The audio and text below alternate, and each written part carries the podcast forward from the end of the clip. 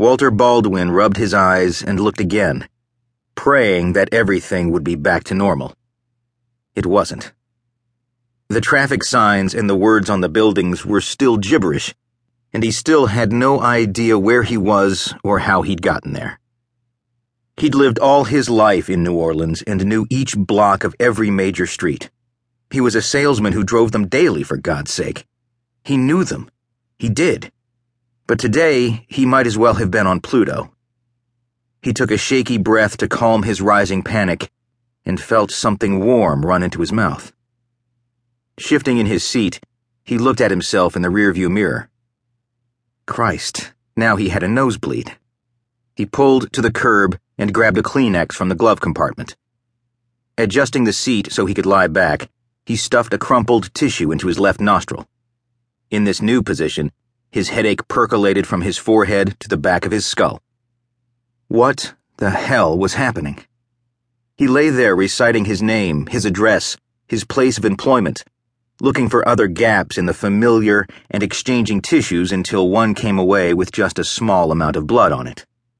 He raised his seat back and watched himself in the mirror until he was satisfied the flow had nearly stopped.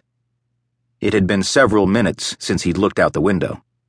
Slowly, he shifted his gaze from the mirror to a sign a few yards in front of the car. No parking here to curb. No parking. He could read it. Eagerly, he checked the buildings lining the street.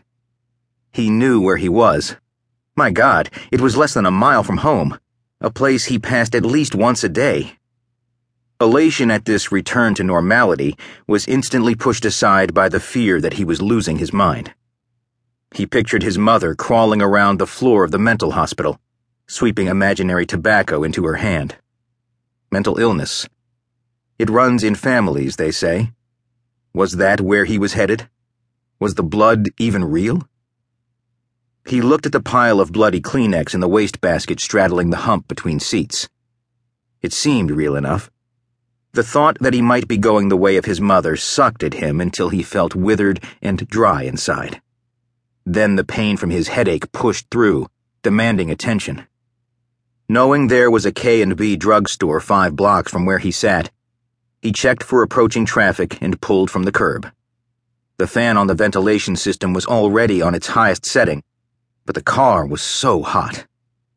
He rolled his window all the way up and turned on the air conditioning even though outside it was cool enough for a long sleeved shirt. A mental ward. Confinement. God, no. Two minutes later, the first stirring of nausea began. It escalated quickly, converting his stomach to a churning cesspool. The white line in the road began to undulate like a snake. He pulled to the curb, closed his eyes, and hugged the steering wheel. His vision soon cleared but he still felt dangerously close to vomiting. Home. Must go home. Sweat purling from his forehead, blood again trickling from his nose, he lurched from the curb. A horn blared. Brakes squealed. Oblivious to the electrical supply truck that had almost hit him, Walter drove on. Somehow, he made it to the parking lot of his apartment house without vomiting. Though he was now as sick as he'd ever been, he remembered to grab his briefcase off the seat next to him. The steps to the building felt rubbery as he hurried to the front entrance. He was definitely going to throw up, but he was determined to do it in private.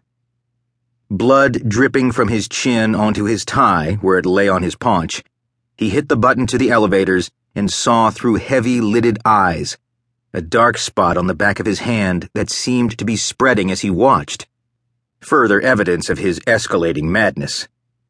He wiped at his nose with his arm, the blood that came away on his white shirt a stark statement. After an eternity, the elevator arrived and he staggered on. Turning to face the front, he saw a familiar briefcase sitting back by the front entrance. He glanced at his own briefcase and saw that his hand was empty.